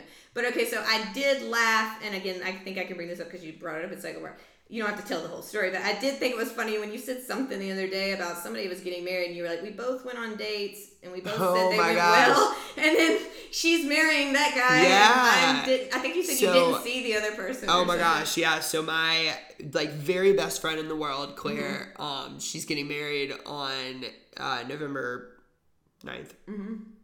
Don't get mad at me if I got that day wrong. uh and so she and I, I was living in Lexington at the mm-hmm. time, and uh, I, I remember the day before I called her and I was like, I'm going on a date tomorrow mm-hmm. with this guy. I met him on Tinder, mm-hmm. one of those stupid apps. Yeah. And she was like, "Oh my gosh, I'm going on a date tomorrow with this guy I met on Bumble, one yeah. one of those apps." And uh, we were, you know, talking about it. And then the next day after the date, I texted her and I was like, okay, um, call me when you're done. And I guess she was done because she mm-hmm. immediately called me and I was driving back to my apartment in Lexington. And, uh, she was like, I really, I'm really like this guy. He's from Germany and mm. he just like everything, he just seems really cool and I really like him and we're hanging out. I think they literally hung out the next day. Yeah. And uh, I was like, oh, I really, my date, I don't even remember what his name was, but it was just one of those things of yeah. like, oh, I thought it went so right, well right. and blah, blah, blah. And then I think that it just fizzled out or whatever, in whatever yeah. way that that was. But it, I love that story because yeah. it's so funny. I, I, thought it was really funny when you said it or whatever. And uh, the thing. I love to talk about things like that now. It's funny. I mean, a lot of those things can, I mean, most things that are don't even go well or things I you can make them into good stories. You know what I mean? It humanizes yeah, you. Yeah, yeah, you yeah. know, in a way. Yeah. Something about CycleBar that I hear the most is I'm I'm intimidated mm-hmm. to come in there. I'm intimidated by you. I'm yeah. intimidated by the people that work there. Mm-hmm. And so things like being able to just like talk about yeah. like tell a quick story and then be like, all right, push, go faster, right, right. let's go. Right. It it almost makes it. Easier mm-hmm. in a way yeah, to yeah. connect with people. Oh, for sure, yeah. And I mean, because it even even when you're laughing about something or joking, any kind of vulnerability is like how people feel absolutely and all of that stuff. Is despite how sometimes I don't like to be that way, you oh, know. Nobody, but, yeah, right. Like, but it, it's the thing that makes the difference. It's what people, like I said, they recognize it, and I think I, I think maybe I can see things and be like, that's why I do this, and I like this about it, and I like this about it. And other people may not be able to articulate that's what it is, but if they don't like it, they may not even know either. They just won't come back. And yeah. so it's like, you have to be able to connect. You have to be able to keep those yeah. people there. You have to um, be able to do that. But yeah, I, I was curious about the relationship thing because it made me it made me laugh. I don't even know if I'll put this part of the podcast, but I was laughing so much the night I like you were at some wedding or something for a wedding because I was like uh, the other day I almost sent you something that said I'm gonna call you Mr. Wedding because every single weekend you're at a wedding. I'm at a wedding. Like to the every... point of like when we first started following each other, I was like, is he like a part-time wedding planner? it's like he's always. You know, at this point, maybe you could probably be one. Next career move. Yeah. Um. And Laura, we went to the Three Six concert. Oh my Saturday, gosh, she was she, so excited. She, Yeah, she was there, and I can't remember as something came up about and I was like, "Is Peterson at a wedding or something?" She's like, "He's always at a wedding. He's always at a wedding." I was like, "Oh, I know, I know." But um, she teases me. Yeah. She tells me I need less friends. Yeah. She goes, "I would not." She goes, "I would not go to all those weddings." She's like, yeah. "He is nicer than me," and I go, "Well, hopefully when he gets married, all those people come." She goes, "They better come." He's already. She like started going. I was like, "Yeah, I'm sure they will." I was like. But my favorite thing was you said, and like it was just in passing, and I was like, "This is the best Peterson quote ever, and it's nothing you would ever say in Psycho Barbie. you just go, I'm tired of celebrating other people. Oh my god. I thought it was the funniest thing. I was like, I need a t shirt that just says, that I'm tired of celebrating. So accurate. I was like, That that is is so, so accurate. You were like, I'm tired of celebrating other people's. Like, hey, the that's past honest and so the past two years Yeah, just everybody 2018 else's well shit. no 2018 and 2019 Mhm. i have been collectively invited to 32 weddings You're Mr. Wedding. and i have attended 27 of them See, and you're you're a good friend to show up. Most people bullshit about why they can't come to weddings. ah it well I mean, you I know, like most. I like weddings. I love weddings i Yeah. i Most. most weddings Yeah. you know there's always that wedding Right. you're like Yeah, all this is right terrible. well here's your gift right, right. Great to see you. Yeah, let's Happy marriage. I hope your marriage is not a reflection of what's Right. happening here. Right. I gotta This is a disaster, right? Yeah, yeah. No, I used to be in wedding cakes, so I was always seeing the like Oh, behind yeah. the scenes like stuff, like crazy. And all the the, ta- the before. the first wedding cake I did, they're already divorced. Oh, Like cool. it's like I mean it was several years ago now. I think it was like 2011 ish. But you know the wedding planner with uh, Jennifer Lopez, that old the like a romantic her and Matthew McConaughey or whatever. There's a whole thing. Mm, yes. she's like if you choose this song, you're divorced. You're divorced. I was like that's how I ended up being about certain things. I was That's like if the really bride funny. was snappy to the mother-in-law. love that movie. gonna- I have not you know. seen that movie. Oh, a when I minute. was when I I think I had it on VHS. Uh, Oh my at home, gosh. And I would literally like every night when I would go to bed. Put it was That's an that easy. That's an easy one to fall asleep yeah, to. something that's not. Ooh, like, you've got mail. That's a good one. that was another one of my favorite um, ones. But no, you're you're the I'm tired of celebrating other people, and I was like, that is so funny. And I was like, I don't know how many tuxes he he, does he own. A I tux? bought a tux last like, year. I did. I did. I bought. like, I'm tired of I bought a tux last year because I I decided. I said, you know what? I will go spend a couple hundred bucks. Yeah. Because by the time I rent all these tuxes, Right. I will have paid for one. Yeah, yeah. Well, and I mean, you're probably also in the age group era where everybody like that's what's happening. I mean, I get It is. invited to baby showers and stuff. So we're not there yet. Yeah, we're yeah. not You're there. about to be. I've got That'll a be your couple. next thing. I got a couple of those, but not really yet. Yeah. And I keep telling everybody, I'm like, look, y'all can't really have kids and stuff until I'm having kids, yeah. and I haven't even met someone yet. Do you yet. like kids so, in general? Oh, I love You do? kids. I Yeah. absolutely love yeah, kids. I liked kids until that was all I did for a babysat like my entire life. My little mm. brother, but then also just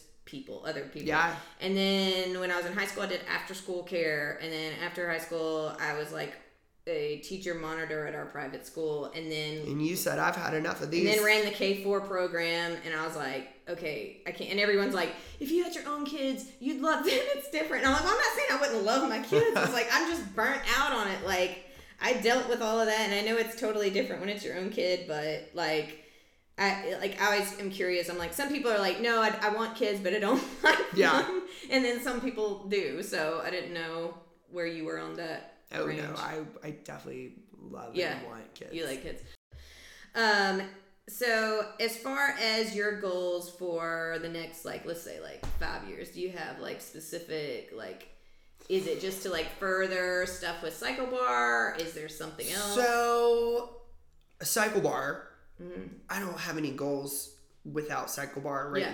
now. Um, right now, in the next two years Mm-hmm. or so, I want to get Midtown up. I want to get it running. I want to keep Germantown thriving the way Yeah. it is. I would love to see growth out there. Yeah. Um, we we're doing well. I would love to do, see us do a little better. Mhm. Um, Midtown, I think is going to explode. I'm not I'm as excited about worried that, about, that one, but Because I, have so many friends. oh, so many, like- so yeah. many. All my friends live that right, way. right. For the next year or two, that is just what I want to see. Mm-hmm. Um, ultimately, I would love to be a master instructor for CycleBar. Yeah. Um, How hard is that to do, by the way?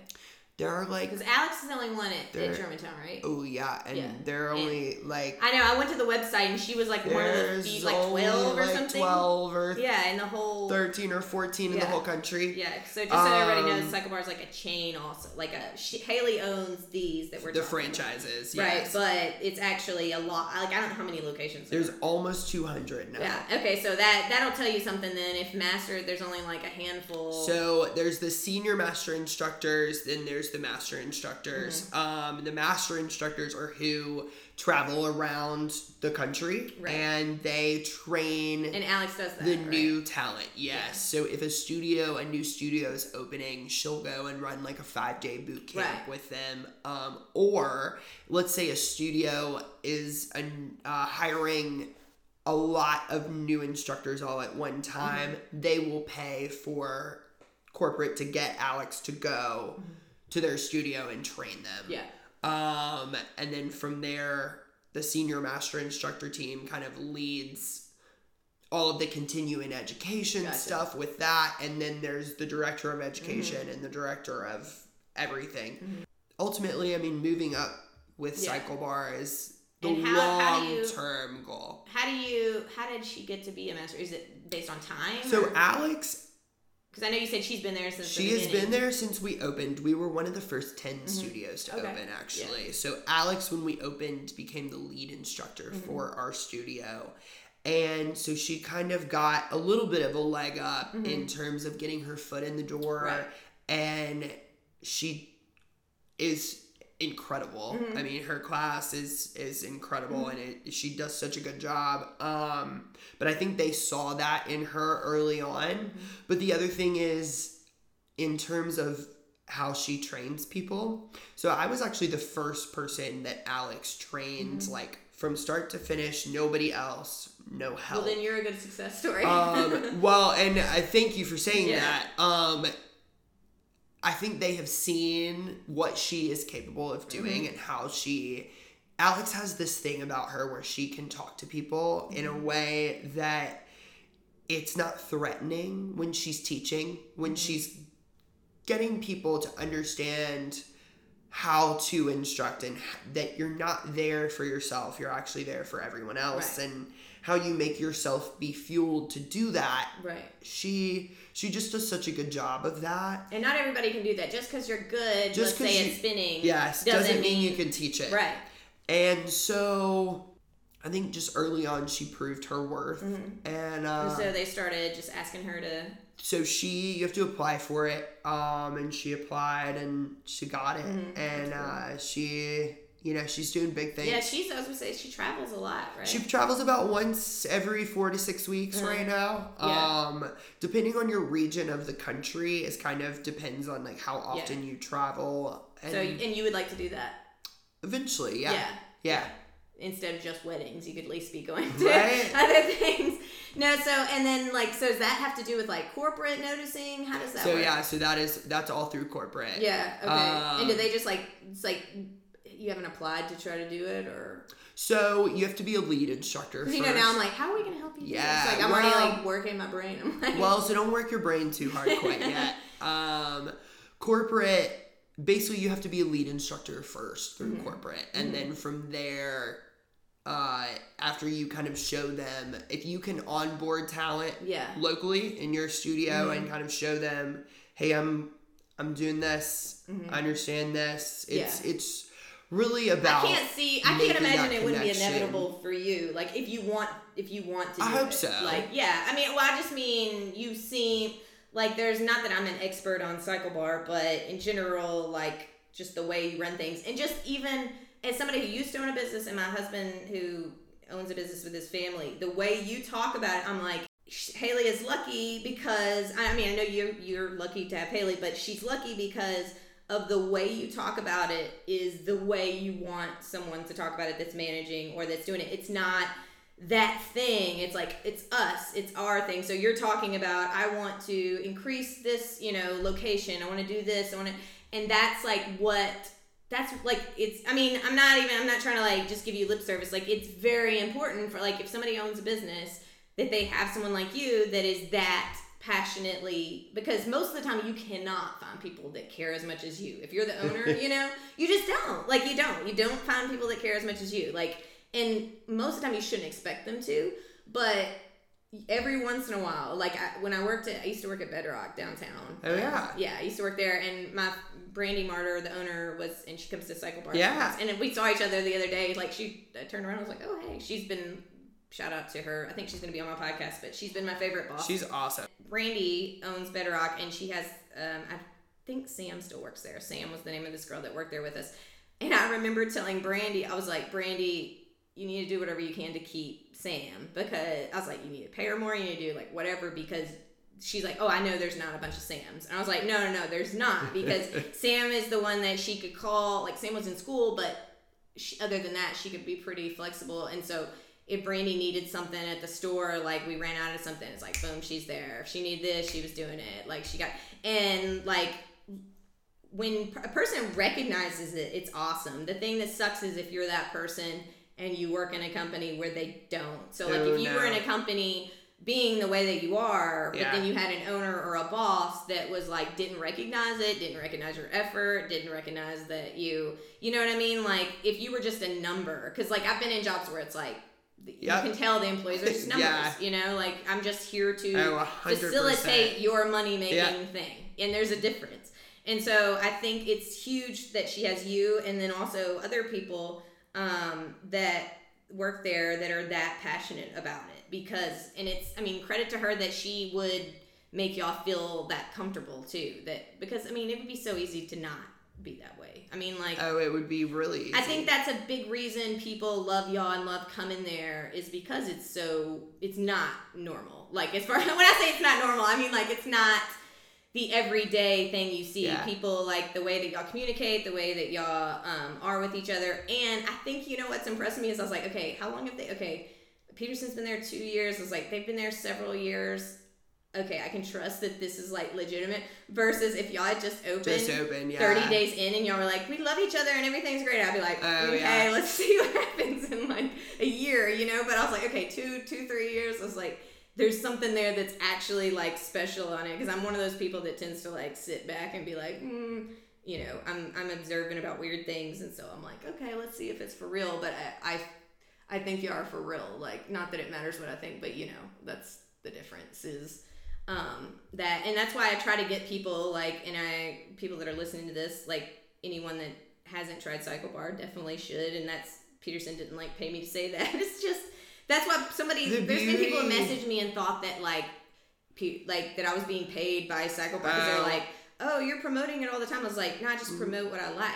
Like it just happens Yeah. to be CycleBar. I was like nobody's like the beauty the beauty of our team there are 12 of us right now Mm-hmm. uh and haley um it's it's just easy to love everyone Mm-hmm. Yeah. because we do Yeah. And, I feel like it's easier to learn quickly if somebody's not going to fit since y'all work. it's easy yeah. And that makes it, it's easier because as a boss, I'm sure, like, having, like, knowing who's not going to work, it's easier if you learn it quicker.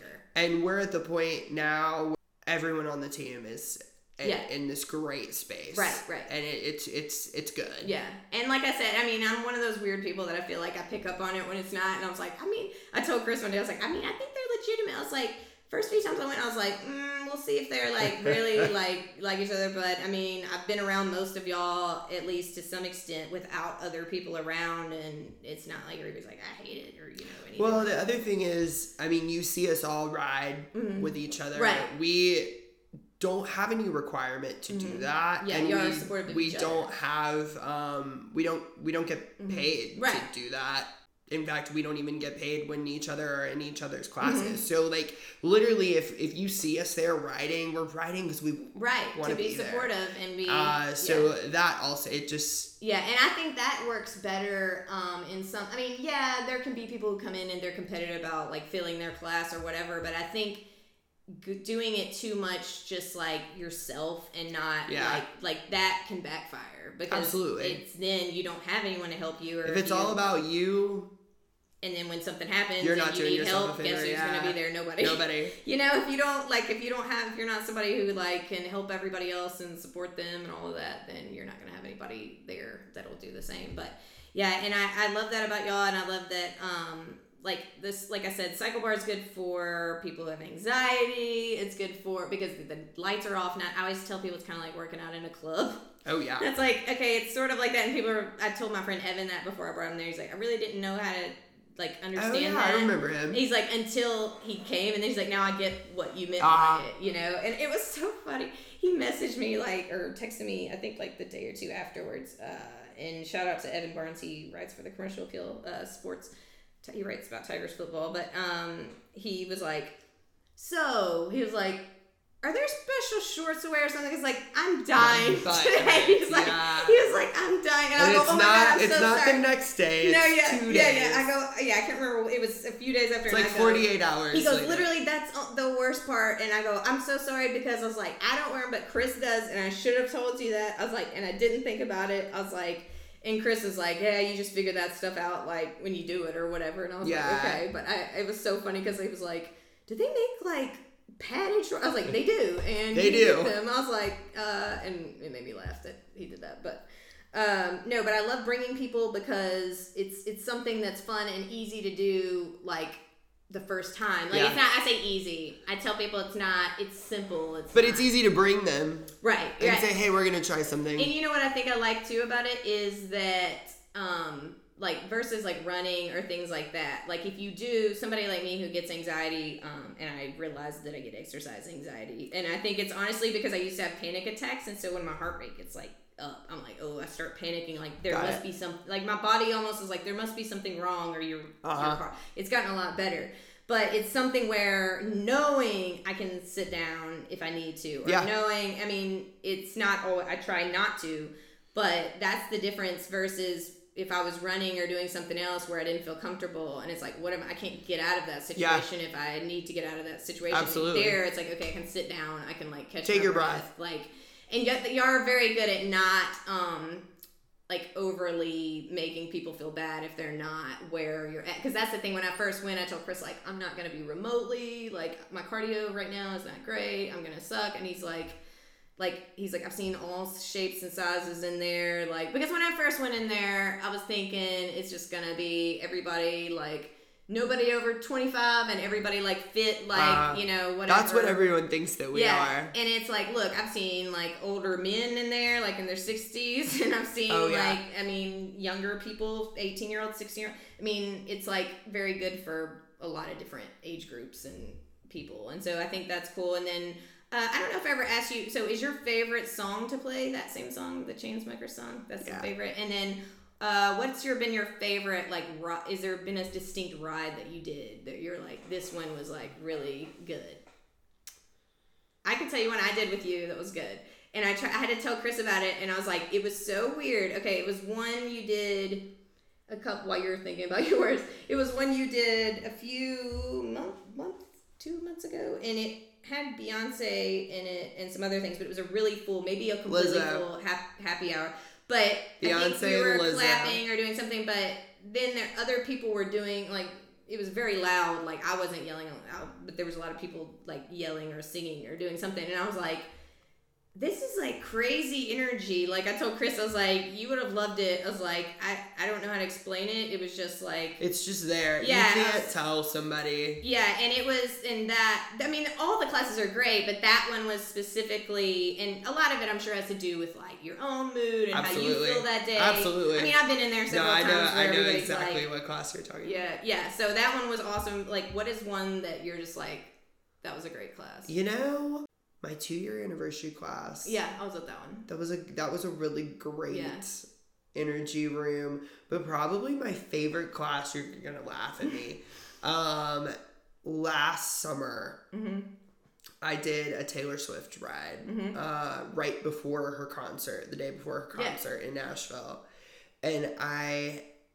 That was a great class, and I didn't play. I played only her songs. I didn't play any remixes, not one. Mm-hmm. Uh, all of it was just raw her music Yeah. and everybody was singing and they were working and it just it was one of those like the energy Yeah, the yeah. energy i feel like you're you said earlier you the energy is what fuels you when Yeah. Mm-hmm. you come in a place and why you want to go back and that's how i am and so it's that ride i texted alex afterward and i was like okay that ride just changed me Mm-hmm. Yeah. as an instructor i i wanted i want that i want Yeah. Mm-hmm. more of that that's what i want it, it was and she texted me back and she was like ha ha ha taylor swift brought this out of you. That is ridiculous. And she doesn't she like hate Taylor Oh, Swift? she because y'all made hates comments Taylor about Swift. that. She hates I used to hate Taylor Swift, honestly, and it's, it, like, and then I would be like, okay, I think I like like one or two songs, and then I think I told you this, and then I was like, okay, I think I like like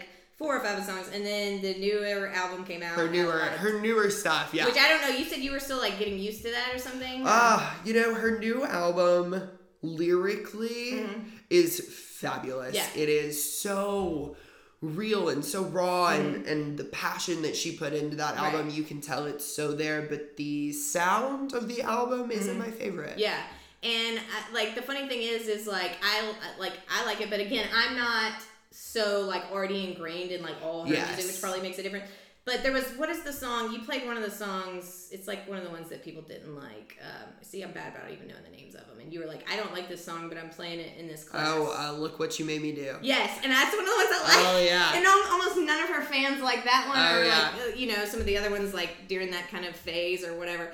Which you know what's funny is I didn't see her in Nashville, but I saw Kanye in Nashville because I told Chris I was like I'm gonna buy tickets to this because I've never seen him. Absolutely. I was like, I go, we'll go see him, and I literally told Chris this is like I guess to whatever this was. It was right before Kim Kardashian got robbed in Oh, Paris yeah, or yeah, whatever. yeah. Okay. Okay, so he, I literally told Chris, I go, I'm gonna overspend on these. We're gonna go, we'll go check him out, and before he cancels this tour, he did cancel that tour. Oh, that is and so hilarious. like, so the funny thing. Wait, thing so is, did you get to go? yeah, yeah, yeah, Okay. we were there. That he did Nashville. It was just like uh, not that long after that. I think is when she got robbed, and then he kind of went crazy and like stopped doing it. And I knew he was already going crazy. You so know, I, was I really, really have regrets of never seeing Kanye before all the crazy. current Kanye. Yeah, well, he like, was already headed that way when I got to see him because that was 2017, I think. But he had the floating stage, Oh, you yep. know. So, but I was like, is he gonna do anything about Taylor Swift? Like, because that was still Yes. a thing going on at the time, and so it was when he had that song. I can't remember what song. I made that bitch famous. Yeah. He told the DJ to play that back. He played that part and sang it. I don't know, maybe How like ten or twenty Oh, times. yeah, I I, mean, I'm not Because the because the because the crowd. I mean. Oh, he knew he- that's where she he lives. Knew. She knew in Nashville. He knew Yeah. how to get yeah, yeah, that yeah. And so, and he was that whole show was insane. Like it was fun. Like we didn't, we weren't on the floor because I go, I'm not about to get under a floating stage and it fall Yeah, on me. I like, don't know about that. Like it was cool to watch people Uh-huh. underneath it, and it was the loudest. I've ever heard music in my entire life, like the subs or whatever. Like oh, I the, bet they were ridiculous. like the, and he the, already the things were vibrating like the actual yeah. permanent seats were like Uh-huh. vibrating kind of stuff it was crazy but yeah he played that over and over uh, and then he did a weird rant about because i guess that was right after he had that weird fashion show you know what i'm talking about and it was like those girls outside and then like they started like passing out or something and so he's talking about that at the show and he's like but he, he talks kind of like he's like a kid or something. So he's just standing there and he's like, not, he's like, so like the people were there, the girls, and like I didn't know it was that hot, and nobody told me it was that hot out there, and I, I felt bad for him, and one of them started like falling down, you know, and like goes on this whole thing about it, and then he starts going on this rant. He stopped singing and started talking about how he's, you know, his fashion line, and then he goes. I don't want to just make expensive shirt because I think it was right around the time he had done some white T-shirt that was like Oh, it was like like- six hundred. yeah, and so he goes, I don't want to do that. I want to do uh, affordable stuff. He goes, I want to design things that all of you can wear, like at Walmart. And I told Chris, I go, Oh I go, and people start cheering. I go, did he not just like sort of insult yeah, everyone no, he here? literally just insulted yeah, and uh, we were laughing at it because I was just like, he's like, At least you say people. Target. Yeah, he goes, yeah, I know, at least. He goes, you people. He's like, uh, he's like, I want to do it at Walmart, blah, blah, blah. But no, he did the whole Taylor Swift thing over and over. But I was like against her, but it's funny because I think a bunch of the stuff I didn't like about Taylor Swift was honestly stuff that I thought if I was famous, like, would worry me, people thought about me, if that makes Oh, sense. yeah. Because she's like, okay, so she's a white girl, like straight white girl, right? And so I'm thinking, like, in this world right now, that's already Oh, she be, gets shit on all yeah, yeah, time. yeah. And so, and I didn't like early on. I mean, I was just always thinking, like, okay, here she goes. Here's another thing. And I always, I guess, I always felt like, you know, when somebody gets really hyped, then it's almost like you're like, Yeah. okay, there's no way they're gonna be that great or whatever.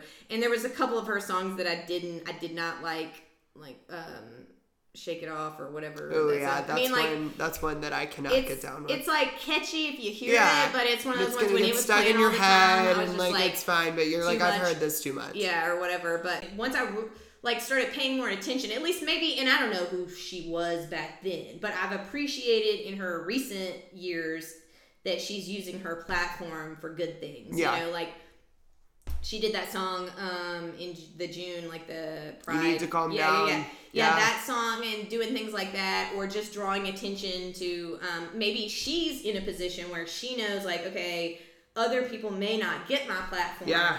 And so that's the thing is like, and honestly, even in my little platform, that's always like what I always try to do too. So it's like, okay, let me bring this person over here or do this thing. And so when I realized that's what she was doing, I was like, oh, okay, like I can like her a lot more. So anyway, uh, yeah, I I felt bad for you because I was like, oh, they're messing with him about Taylor Swift. Whenever like Alex Oh yeah, it. No, I am the only one. Yeah, yeah, and they had a video of you trying to listen to it. I think Oh, before it came yep, out or something. yep. I was, I was. Yeah. One of my friends emailed it to me and then texted me and uh, said, "There's a present for you in your inbox." And I, like, was like, "What are you talking about?" Yeah. And, uh, it was the whole album was right there, and I was like, "Oh my gosh, I, work is canceled. Mm-hmm. Yeah. I will be in the laundry room. Talk to me like in an hour and a half." Yeah. Have you ever met her? Like, did you ever go like? I've never met her. You've been to her show though. Been to um every. She's never came to Memphis. I don't think. Has She's she? come to Memphis once. Oh, she has. Okay.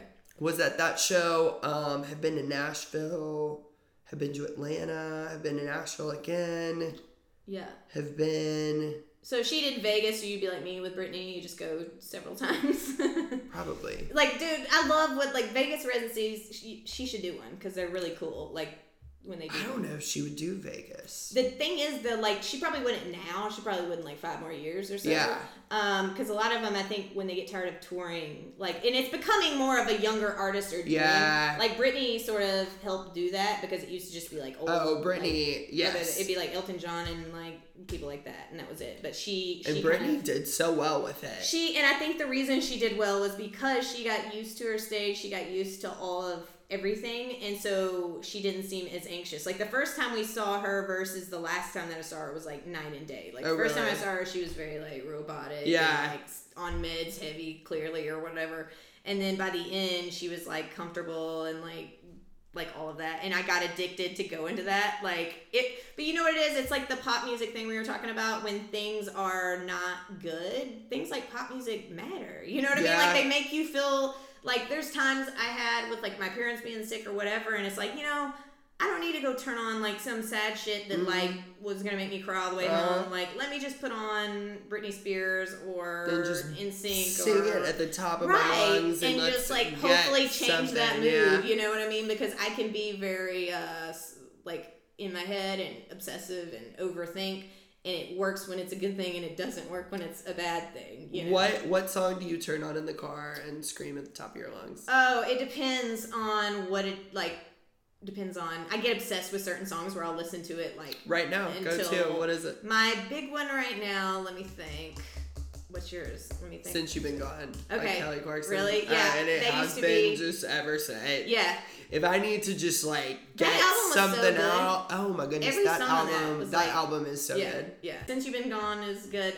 I think recently, well, so, lately I've been listening to a lot of stuff my parents used to listen to because I used to had to avoid it because it just made me like sad and everything. So it's finally gotten to the point where like I can enjoy some of it again. It gives so you the a other piece of day of all things, and you probably have never heard this song, but um, my mom used to like Natalie Cole. Who Nat King Cole, Chestnuts Roasting on Open Fire, Yeah, L. O V E. It's his daughter, and so she does. She's not really like anything at this point, but she used. She did like an album that was covering his music, and then she's done some other music, and she did like "This Will Be an Everlasting Love," which is on the Parent Trap, which is the song. Yeah. Like, okay, so if you heard, you'd hear hear her music and be like, oh yeah, so. There, she did a cover. I don't think she was the original artist, but the song "Pink Cadillac" because I think Bruce Springsteen did it too. Okay. It's "Pink Cadillac" by Natalie Cole Yeah. because we used to listen to that in the car. There was only so many things that were not Christian music that we were allowed to. to. listen to, like growing up. So a lot of my discovery of music was once I hit like 18 and I was not Was going off on your like- own and yeah, like because everything, every concert, first concert was like Rebecca St. James and Bartlett at a church when I was like 10. You know what I Yeah. mean? Like it was all Christian like related stuff and I think the first secular one I went to was with my brother and it was like Bob Dylan or a lot of his stuff was like stuff he liked, you know. Yeah. What's the motiv- most motivating music that you listen to? Hmm. Motivating. And I mean, like when you hear it, I mean, I know there's like good mu Like I feel like there's a difference sometimes. Like there's the music you listen to to get out of a funk, but there's some music that you listen to and it's like gets your heart race. Like yes, I need to go do this thing, or I need to work out, or while I'm working out, like that type of thing. Like Cool. I've got two. yeah. Uh, Till I Collapse, Eminem. Oh my goodness. I mean, I did. I made how- a Grizzlies video with that song like forever. ago. I mean, you hear that song Mm-hmm. and it's just, it's, it's just, I was telling Chris the other day, I was like, Eminem knows how to make songs. He that are- does. and I go, he knows how to, like, he knows how to do the talking at the beginning with the build, and Oh, like, yeah. he knows, like, he's dramatic. you, you can get Have so you ever sick- seen him? like in person? No, live? No, my friend, You my, need to. Yeah, my best friend that lives in Nashville, obsessed. Like, she I've saw seen him in him. like Detroit. I have seen him three times. I is- will go see him anytime you want. He is such a performer. Yeah, I've He- always wanted to He see is him. a performer. Yeah. A true, like he, you are connected to him. Mm-hmm. It's great. Yeah. Uh, the other song, uh, I played it this morning actually, right above it by Lil Wayne. Yeah, yeah, Um, that song, oh my goodness, that's I. yeah. If I had to do karaoke, I probably would Right. rap that song. Yes. Yeah, I like um I like I have like a playlist and I'll just do like all songs that are motivating or most of mine have to do with whatever the lyrics say. So it's weird. There's songs that like maybe other people wouldn't work out to or do but like Yeah. Something tr- in the lyrics trigger me to get like to go you know do it, yeah. motivated or whatever. Um, weirdly enough, that song "Love the Way You Lie" by Eminem that like It's a good motivates me. But I think it's just the emotion of it, like It's the way that it's it, all of that. again, and that's what I liked about CycleBar because I'm into the emotional aspect of music, and I was like, oh, they get that. Here. Yeah.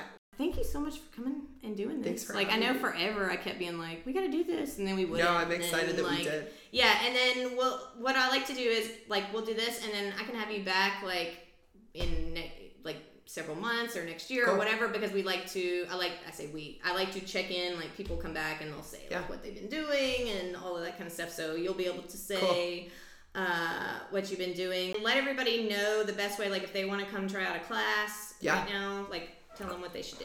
Uh, head over to if you want to come to Germantown, just go to the CycleBar Germantown website. If you Google it, you'll find it. Uh, and create an account. Your first class is ten bucks. Just sign up for that. You can sign up for any class. Every class is for the beginner to the expert, so it doesn't matter specifically what time or what class you want to come to. Just whichever one works for you. If you want to wait for Midtown, same process. You can already go to the Midtown website and create your account. Uh, first class again will be ten dollars, and uh, come check it out. Yeah, and just so everybody knows, you even get like you get stats if you want them. It's like your choice. Yeah, you can choose to be on the leaderboard. You only see the leaderboard once or twice Right. in a normal class, so it's nothing to be intimidated by or scared of. But you Uh, can leave your name off. You can leave Yeah. your name off of there, but you will always get an email at the end that tells you how you did. Yeah, and I think I, that's something that's cool too because you get to see your progress. Like Mm-hmm. you get to see, oh, I was like totally a lot shittier here than I am now. You know, Yeah. kind of thing. And I told Chris, I was like, sometimes I'll ask, be like, so and so, do you want to come to CycleBar? I was like. They just ignore the message. I was like, all right, okay, Okay, that means cool. you don't. like, but the funny thing is, they all of a sudden message you. Like, if I do a side by side or before and after, suddenly everybody always like, Where, what are you doing? What are you, you know, like, it was so funny the other day. Hannah was like, you lost weight. What are you doing? And I was like, this. I was like, I'm coming here. I was like, a lot. That's like honestly what it is. I was like, nothing else. But um, yeah, thanks for doing this. And I would love to have um, y'all back sometime with like several of y'all and Yeah. do like a whole like I, I know y'all's energy would be funny. All of y'all. Oh, a million together and stuff. so um, we'll definitely have to do that. But thank you again for coming. Thanks for having me. I want to thank everybody for listening. If you are interested in riding at CycleBar, um, you can go to the CycleBar website, or like Peterson was saying in the episode, Google CycleBar Germantown or CycleBar Midtown Memphis. And an added note if you are interested in CycleBar Midtown Memphis, I know a lot of people are excited about that. I actually, since that recording, we have an official open date, and that is going to be Monday, December 2nd. I checked their Instagram page, and it appears that they are doing free rides to the public the first week of December at Midtown Memphis location only. Um, and you can go to their Instagram account, just search um, CycleBar Midtown Memphis, and you should be able to find it. And you can find some details there. And also, if you're interested in riding, the first ride, I believe, is $10 if you sign up that way. Um, there's a possibility that I could refer you as a friend. So if you email me at podcast at kateeforbis.com, there's a chance I could actually send you a referral link. Um, can't guarantee I could do that for Midtown, but I'm pretty sure I could do that for you for Germantown if you would like to try a class. And I, you won't be sorry. It's not one of those things where if you go once, they like loop you into some six month contract or something. So don't worry about that. Um, and maybe one day I will do a ride. Hopefully, we'll do a ride sometime where it's like me and my listeners. Wouldn't that be that'd be fun, right? I mean, it would be tough, but it would it would be fun. um, again, thank you to Peterson for being willing to do the interview, for being willing to sit and listen to me ramble so much. Um, and if you guys would like to contact me for any reason besides just the cyclebar thing, uh, like I said, you can email me at podcast at kateeforbis.com. That's podcast at kateeforbis.com. Uh, if you'd like to follow Peterson on Instagram, hopefully he's cool with this. His uh, his handle is P uh, Wellford, which is P W E L L F O R D. You can follow him there, and he also posts like his schedules and when he's teaching classes and things like that. And if you'd like to follow me on social, my handles on both Twitter and Instagram are just my name, Katee Forbis. Thanks again for listening, and as my dad used to say, please do not let a dream delayed become a dream denied. Here's the thing, Started out friends. It was cool, but it was all pretend. Yeah, yeah. Sent you.